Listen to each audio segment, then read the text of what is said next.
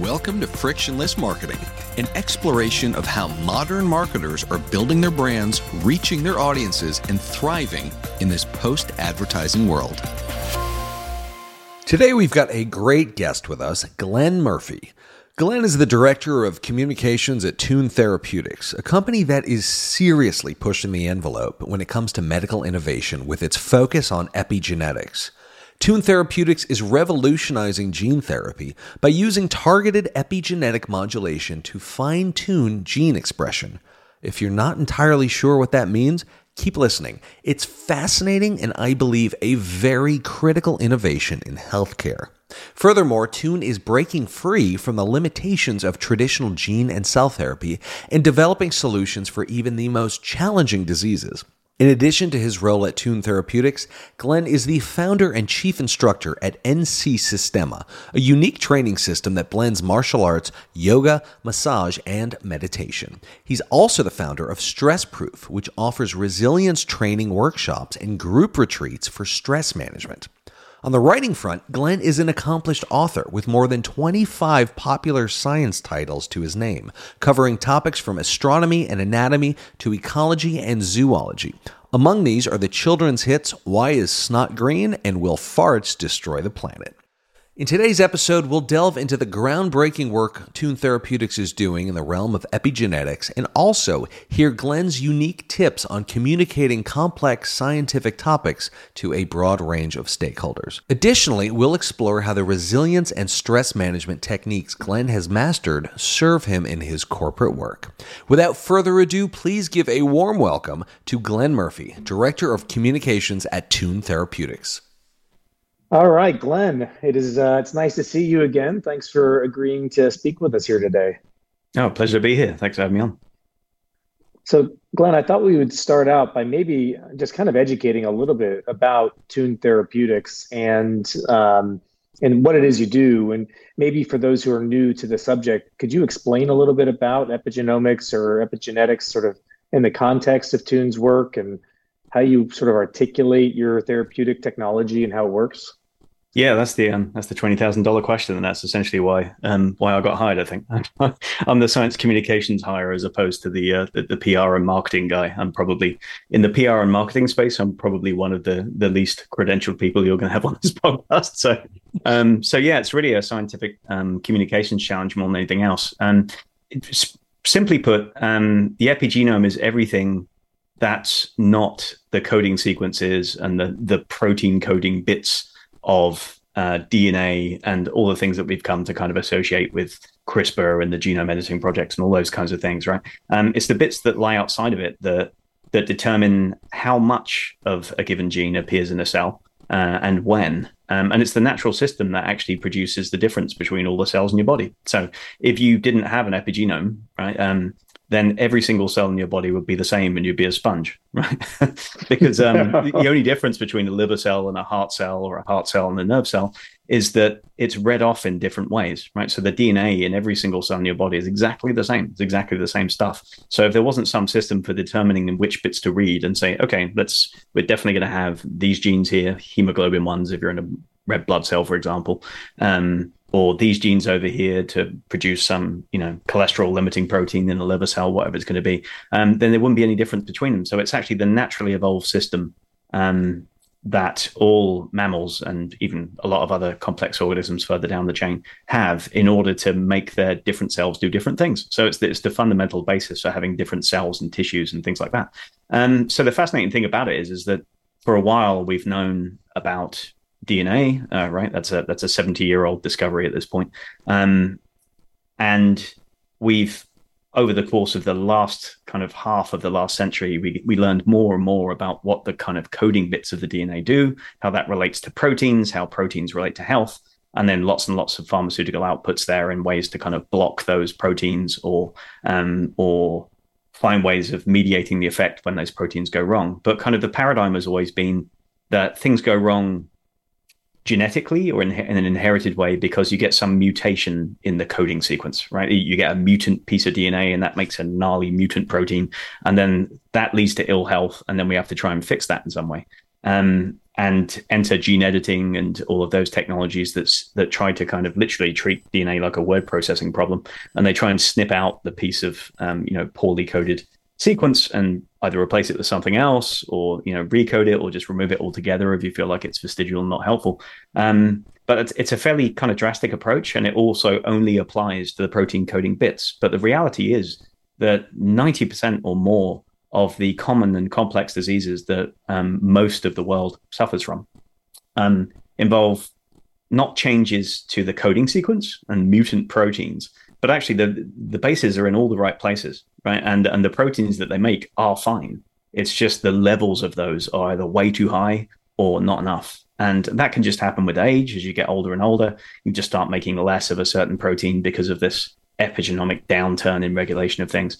Um, or it can happen as a result of interactions with the environment, with diet and stress and things like that as well. But that's the critical understanding that we've come to over the past 20 or 30 years is that the bases are often in the right places, and that's not the problem. That's not the thing to be fixed. Now, in some conditions, obviously, there's lots of rare genetic conditions um, where all you do have to do is fix one gene, and that's wonderful. And, and I think gene editing and base editing and lots of associated technology with of those are going to have an enormous impact over the next um, you know 20 30 years and they've already had a big impact on some of these what we call mm. monogenic conditions like single single gene disorders and things like that. But as we get into things that are more complex and you know neurodegenerative disease like complex heart disease pulmonary disease you know diabetes all of these things um, that are you know exponentially um, disproportionately affecting modern populations. And we're getting into kind of levels of complexity that are hard to deal with with that kind of simple system, and that are not really the modality is not really designed to tackle them. Whereas ours is. So we're literally taking this epigenomic system, and instead of making word processing cuts, we're just kind of retuning these regulators that turn up or down the levels of proteins. You're, you're titrating. In order to fix the problem. Sorry. You're titrating yeah, yeah, in a way, yeah, and and and I feel like and maybe this is something we'll get into as we discuss this. That I feel like the metaphors really matter here. Um, you know, gene yeah. editing and even before that, genetic engineering took on this very mechanistic machine metaphor way of describing things. Like we just need to fix the source code, or like you know, tinker with the machine and get in there. And, and to some people, they're like, yeah, great, tinker with my machine. And other people are like, this sounds like dangerously unnatural tinkering with fundamental stuff, right? Mm-hmm. Um, so and that's fundamentally also what we're we're not doing that right? We're not cutting the dna it stays exactly kind of intact in terms of its coding sequence. We don't rewrite it. It stays the same. So it's more akin to kind of i don't know a music producer like taking a, a rough track and then bringing up the bass by 10% and bring the treble down by 5% and and then just tuning it back to a place where it sounds harmonious and everything's working again. So it's kind of about restoring that harmonious health and all the things we need to do in order to get there. And the way that that's enabled is through the genetic tuning platforms. Um, ours is called Tempo, um, which is essentially it's kind of like a CRISPR protein um, in the sense that it will bind to a specific bit of DNA, but where CRISPR will bind and then cut the DNA, like molecular surgery, right? Um, mm-hmm. Ours binds but cannot cut. It can't cut DNA, even if it wants to.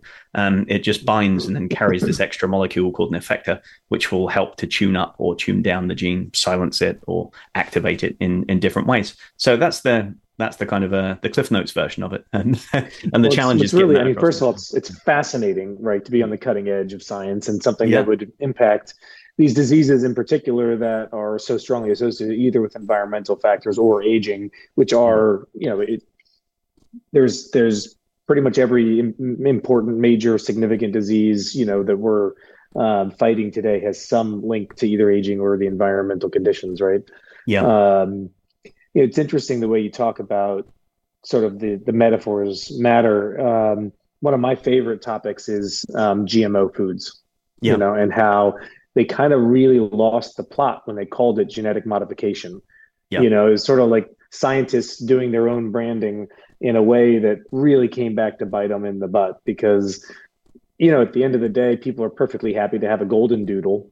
Yeah. And that's exactly what we're doing with corn, you know, yeah. or soybeans, but mm-hmm. for whatever reason we're okay with it in our puppies and not in our soybeans. and I think it is about, you know, the the the way that, you know, the, calling it genetic genetic modification, it's yeah. like you're talking about source code. It's like it's like, oh man, yeah. I don't know that I want to modify the genetics of it, you know?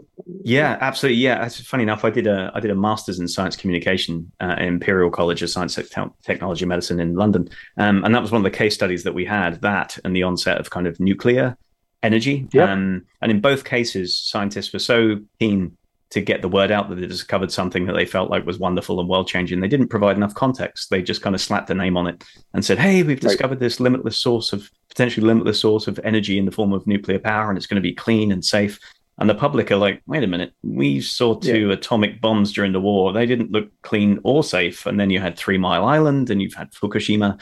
And then people build their own story. Like in the absence of a framing narrative, the data never speaks for itself, right? The, the audience will build its own story. And the story around nuclear energy is that it's dangerous. And that's put us backwards in terms of trying to transition to non-fossil fuels for climate change, right? Um, it could have been the bridge that allowed us to get towards electric cars and you know all of those things a lot sooner and and still might. Um, but the resistance to it because of this perception of non-safety even though we know fossil fuels are dangerously unsafe in other ways yep. has backfired. And exactly right with gmos it's the same thing. You know we called it genetic engineering and that's scary as an offset. And people that what was in people's minds was were not the tomatoes that we suddenly had that weren't bruised that arrived lovely in the supermarket. It was Dolly the sheep and you know failed right. cloning experiments and who's going to make the first cloned baby and all the things that the geneticists never wanted to do and had massive international moratoriums to make sure that we never would. Right. Um, but again, without the context, just kind of talking about it in a laudatory fashion and hoping everybody's as excited about it as you are is not a winning strategy. it's not, but it's fascinating. Yeah. This is the thing that you studied, and of course, where you are now. So, so how are you? How are you applying that? How are you walking the line now with Tune Therapeutics, with educating people about this really exciting technology, but not yeah going too far or over promising or you know kind of letting the genie out of the bottle if you will in a way that you can't put it back in when inevitably people might interpret it in the wrong way or whatever. Yeah, uh, the answer to that is very carefully. I think is the is the first part of that is um, treading very carefully. I mean, in, obviously, I've uh, I've got a specific role um, within the company, and part of that is to play the short game of um, helping to validate the technology, helping to secure investment, helping to get interest from potential business partners, and also in in the kind of short term, getting acceptance from kind of patient groups potentially and uh, clinicians and people who you know regulators and people that are going to have a big influence on our first clinical trials, right? Um, and to a certain extent, kind of building that thought leadership. There's not all that many people in this specific subset of the space in biotech we're one of the first ones to go out there and stick a flag in the sand along with you know a couple of others um, and already we're doing some things that are first in the in the field so now people are looking at tune and um, and part of my role, I feel, is is to help establish us as as the educators in the space, right? There, there's a gap at the moment in that um, other companies in the space aren't quite filling that way. They're they're leaning hard towards the investment and the people that already know what it is, and they're not taking the time to spell out to everybody else how it differs from gene editing and other modalities and things like that. So so in the short term, lots of the same kinds of things that you'll see across the industry, right? It's it's press releases, it's updates, it's milestones, it's um, maybe an explainer video, you know, um, and a social media presence that gradually ed- educates people over time. Um, I'm trying to be just kind of consistent in that, but I'm also thinking in terms of the long game, right? I'm not just trying to get acceptance in terms of individuals within the next few years to try and tip the FDA to allowing us to do something with a clinical trial. Um, I'm also thinking in terms of setting the stage for the acceptance of this whole modality, like the technology as a whole, so that if we succeed, right, it's that critical question, like what happens if you succeed, right? um, that the the world will actually be prepared um, for what for the for the potential benefits, the transformative benefits that are going to come out of this, not just for the first few products out of the pipeline, right? And um, so that's really kind of trying to balance the short game with the long game. And sometimes those two things come into tension with each other, you know. So you're going to achieve a short term goal, but it's going to work to the detriment of the long term aim. Um, so I'm constantly thinking strategically about how best to to juggle those two things. Um, and I, I found your book absolutely fascinating, actually, the, the friction fatigue book, and just and this the strategic level of the idea of kind of collaborating from the outset um, mm-hmm. with the intended end users, right? Not waiting until you're about to do a clinical trial and then trying to get somebody on board, um, but really trying to get an understanding of what, what it is that people even want from your kind of technology or, or platform.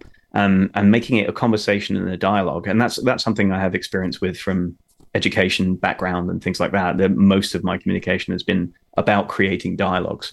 Um, and I, I, don't think that's a common thing in in the biotech yeah. sector. Usually, it's very top down. Um, so I'm exploring ways to kind of create those um, conversations uh, in ways that are still in, enable us to do the the normal things that you have to do as a, as a startup biotech, but uh, still enable us to kind of get more get more of an understanding of, of, of how best to talk about this because we can't assume we know um, how people feel about it. And I think that's the mistake that, as you said, people doing early genetic engineering and nuclear technology and things that I came up against. So, um, so I'm looking to gather more intelligence before we go all in on one strategy.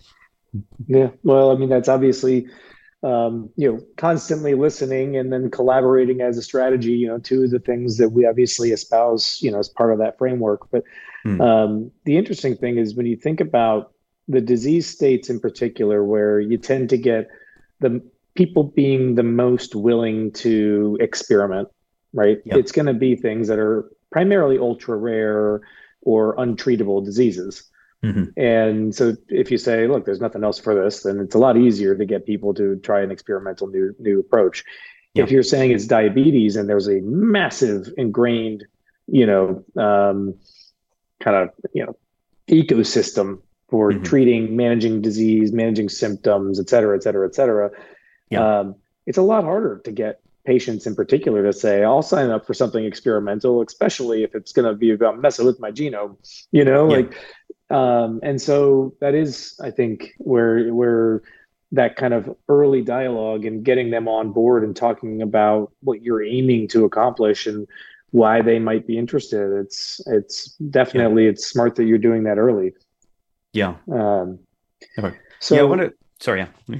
Well, well, I was just going to ask about the, you know, as you think about your different stakeholders. I mean, you mentioned three very different stakeholder groups between regulators, yeah, you know, physicians, mm-hmm. and then patients. Yeah. And I would imagine in this kind of a, a, a topic area, you kind of need three distinct messages, you know, or three di- distinct tracks of communicating with those three different uh, stakeholder groups. Mm-hmm. Um, you know, but there's not that much out there and you don't have that much of a platform to talk about this right? At the end of the day you're one of a couple of others you know in this in this um, area. So it's hard to get a lot of um, you know a lot of attention and a lot of share of voice from major media and things like that right?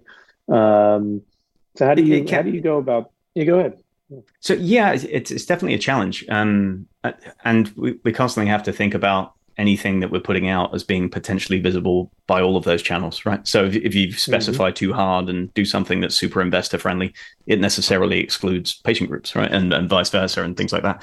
Um, but yeah obviously we have targeted communications uh, for, for, all of those groups as well. And and also i consider like the internal group like the band the the talent that we have working at um at tune as part of that communications effort right we want everybody to kind of align with that one big arrow and feel the purpose of what it is that we're doing um, especially in the early days before you know you've got the, the concrete product and the thing that's running and the you know the, the the IPO and everything that makes everybody very excited about um, kind of confirmed confirming the success of the company you're in and all that kind of stuff.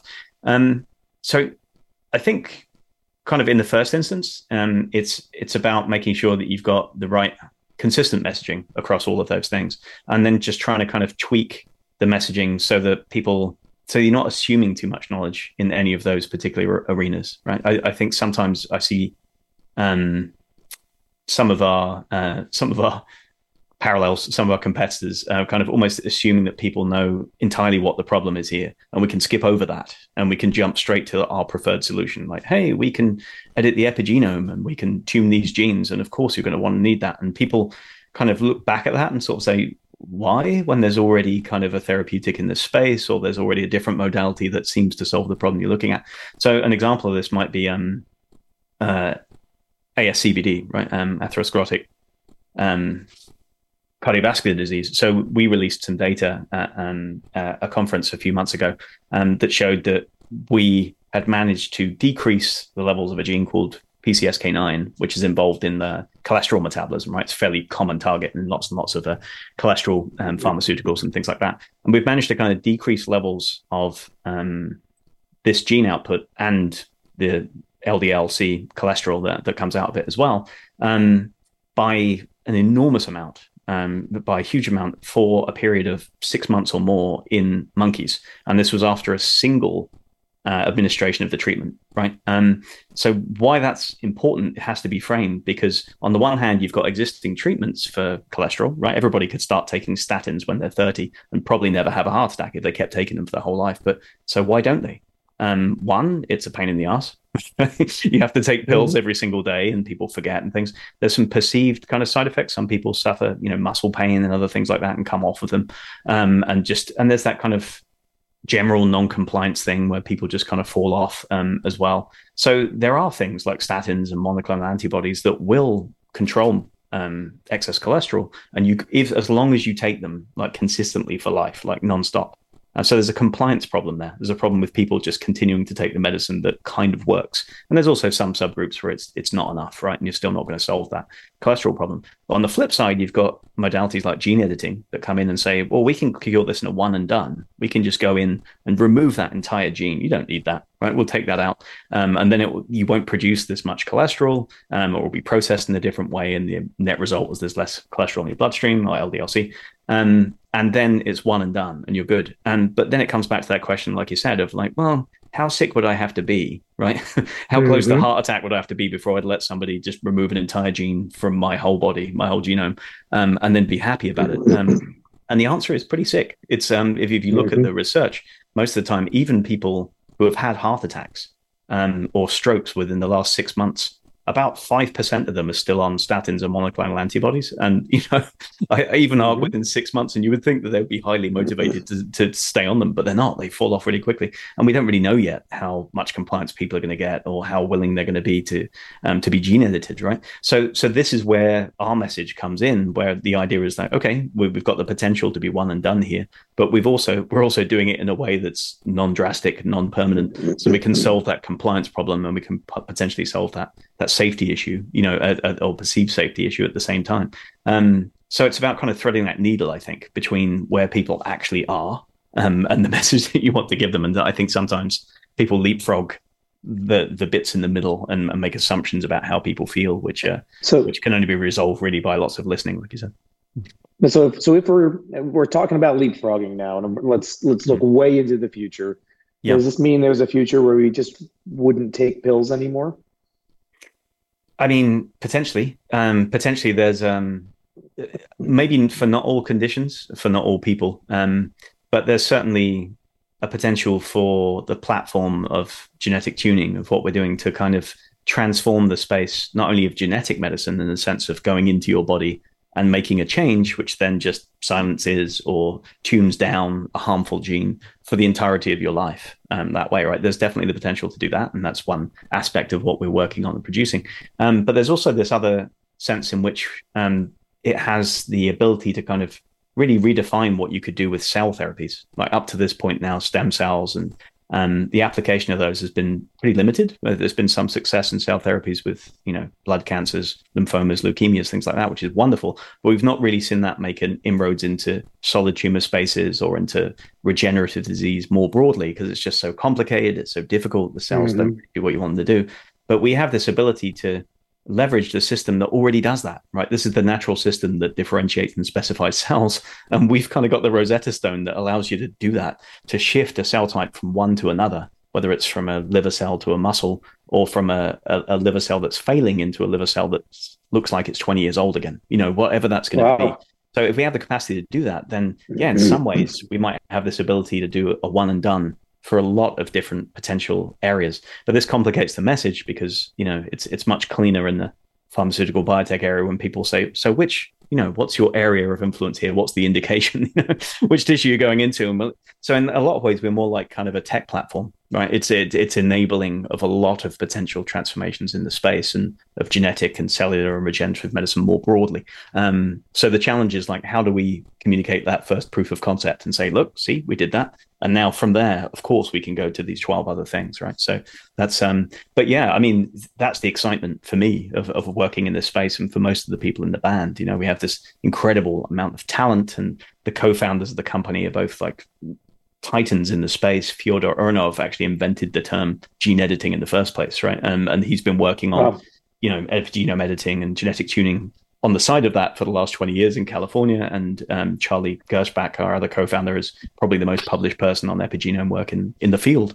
Um, and so we come with this enormous base of knowledge and and uh, and this library of equipment and things that we can work with, um, materials, uh, and then all of this talent. But it's really like that excitement for for the huge potential of what it is. We're not looking to go like five percent more effective than an existing LDL therapeutic, right? We're looking to completely dent the space um, you know, disruption is overused as a phrase these days, but it, re- it really is that level of technology, right? It's uh, if it succeeds, it changes everything, not just a couple of things. That's wonderful, and I mean, I, I, have to say, you know, as as we as we look at your bio, yeah. it seems an unlikely place for you. Although it started out, you know, describing your your you know academia uh, makes sense, but in the yeah. middle, there were some stops along the way that don't seem like they would lead you immediately to where you've you've landed. So, uh, yeah. I mean, first of all, can I ask one about the martial arts experience, and then two, sure. you're going to have to explain this to people, but does farting make you faster? yeah. Um. Well, we, let's address the second one first because that's going to be foremost okay, everyone's yeah, mind. Yeah. yeah. Um. No, it doesn't. Sadly, all mammals fart, and it doesn't really make you any faster in a in a foot race. I, I found that one out through research. Um, yeah, I, I spent a good 15 years writing popular science books, mostly for kids, teenagers, um, as a public engagement with science and technology type effort, as a spin off from my time at the um, National Museum of Science and Industry in London. So I used to design exhibitions, um, write science shows, do public engagement efforts there at the London Science Museum, um, and ended up writing books for Macmillan as kind of a spin off from that. And then spent 15 years as an author. And I've written, um, I think, 32 books now, and they've been translated. Is that right? Yeah, and about like 30 or 40 languages worldwide, something like that. So yeah, do farting. And they have illustrious titles, all of them, right? yeah, I mean, there's does farting yeah. make you faster? How loud can you burp? Why is snot green? Yeah, yeah. There's yeah. definitely a, th- a theme. It's uh, I've been I've been acknowledged as a, a leading voice in the in the field of grossology in the, uh, within the field. So that's, uh, that's been one part of it yeah, definitely. The uh, the marketers got hold of that first success with the first couple of books, and they uh, they were like, "Can we do another one with gross science in the title, even if the book is not about that? Just put something gross on the front."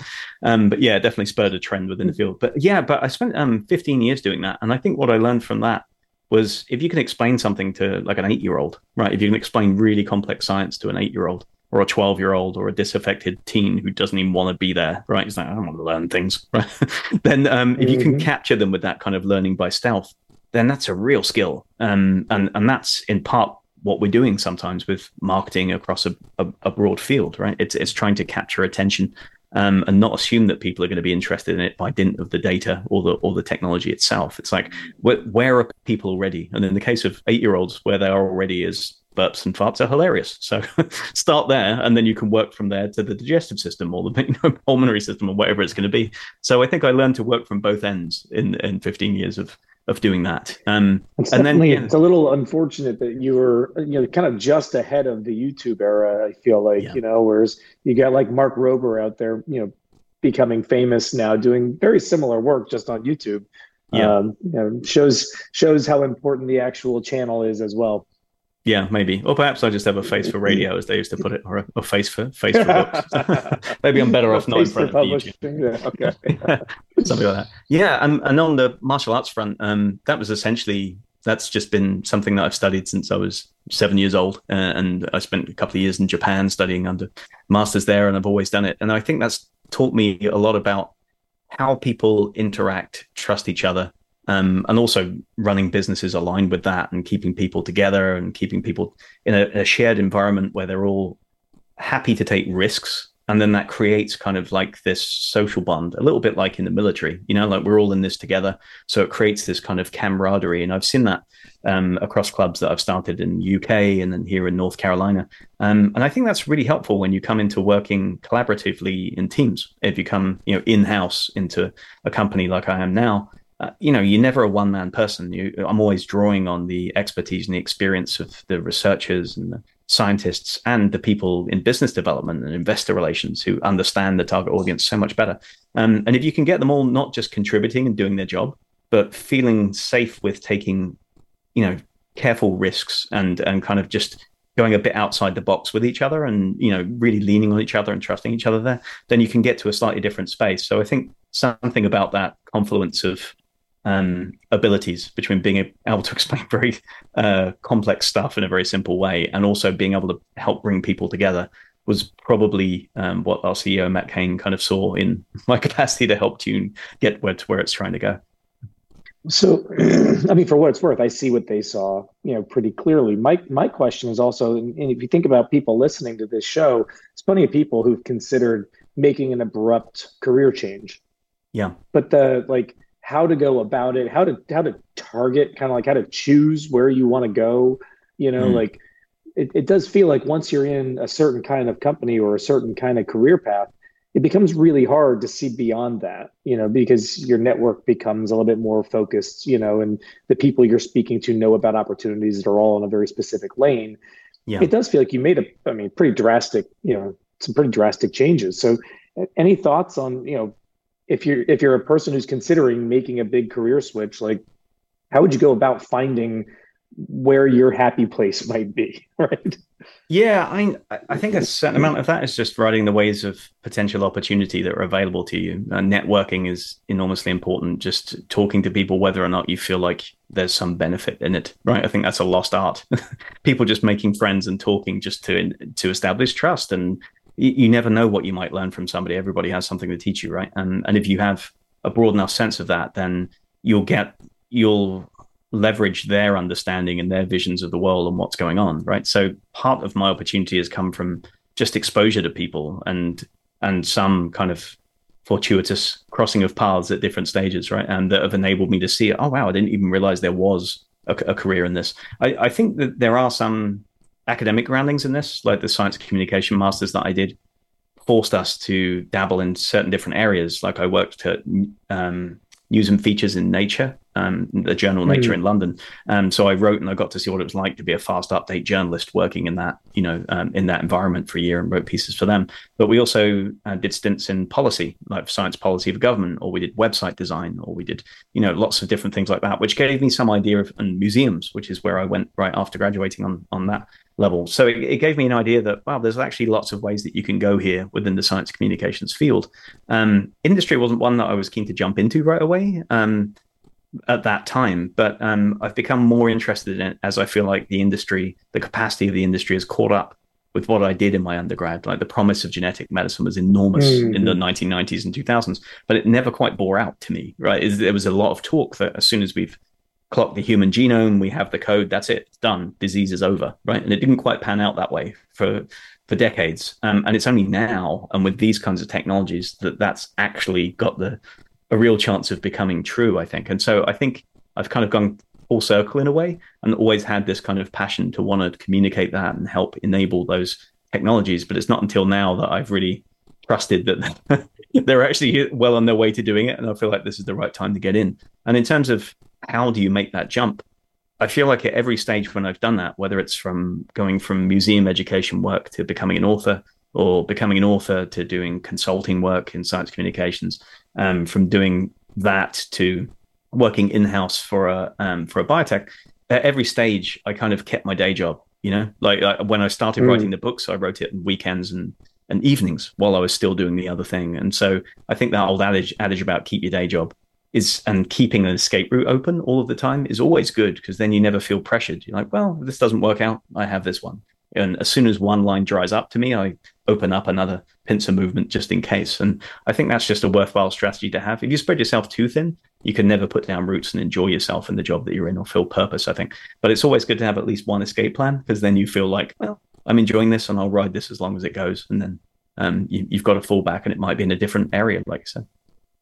Yeah, and it's and it's I mean it's a good reminder, you know, when when the modern discourse is so much about side hustles, it's a mm-hmm. little different, right? You're sort of opening a whole path for yourself as opposed yeah. to a side hustle that's a little bit, you know, by design, not something that could be a full-time hustle, right? Yeah. Um, and and instead you're sort of giving yourself two potential full-time hustles. yeah. And I guess you've had the similar thing in your experience, right? Moving between being like agency or being kind of like in house, and I think that seems quite common within the field. Um, yeah, we're into. Yeah. yeah. Well, Glenn, um, this has been great. I, I, really appreciate you, first of all, educating me and all of our listeners about epigenetics. I mean, this is going to be obviously a really interesting part, uh, you know, of our of our industry over the next um, 10, 20 years. And um, hearing you explain it as you would to an eight year old was really helpful. Yeah. Um, so, so thank you for that. Um, and you know, it's just great catching up with you, and I'm, I'm sure people are going to get a lot out of this. So thank you. Yeah, thank you very much. And if yeah, if people want to find out more, please do visit the website um, tunetx.com or follow us on socials. We're on LinkedIn and Twitter, and there's lots of educational material there and ways to understand and engage where we might be going with this technology. Are you going to be adding any any grossology into your TuneTX socials? No, no immediate plans as yet. Although we did we did do a bit about um, epigenomes of, of, of dog breeds, and that you can actually discover patterns and I've reposted this from another article. It was fascinating. You can actually find epigenomic signatures of dogs' uh, behaviors, such as shows shame when wrong or circles before pooping, which is really quite interesting. I think so. i am kind of getting a little bit of that stuff in there by by Steph. That's perfect. All right. Well, thank you very much, Glenn. Thank you very much. All right. Thanks as always for listening. If you enjoyed this episode, why not share it with your friends and colleagues on LinkedIn? Don't forget to follow the show on Instagram at Lippe Taylor. That's L I P P E T A Y L O R. And to learn more about us and our agency, visit us at lippetaylor.com. Thank you for listening to Frictionless Marketing. If you enjoyed this episode, you might want to check out Paul's best selling book, Friction Fatigue What the Failure of Advertising Means for Future Focused Brands. In Friction Fatigue, Paul explains to readers why advertising is broken and provides a frictionless marketing framework to help build your brand in an era where advertising is no longer the answer. You'll learn how to protect your business against competitors and lead the pack with fresh marketing strategies that will help you prepare for a future where the consumer rules. Friction Fatigue is now available on Amazon and as a book on tape on audible.com. Thanks again for listening.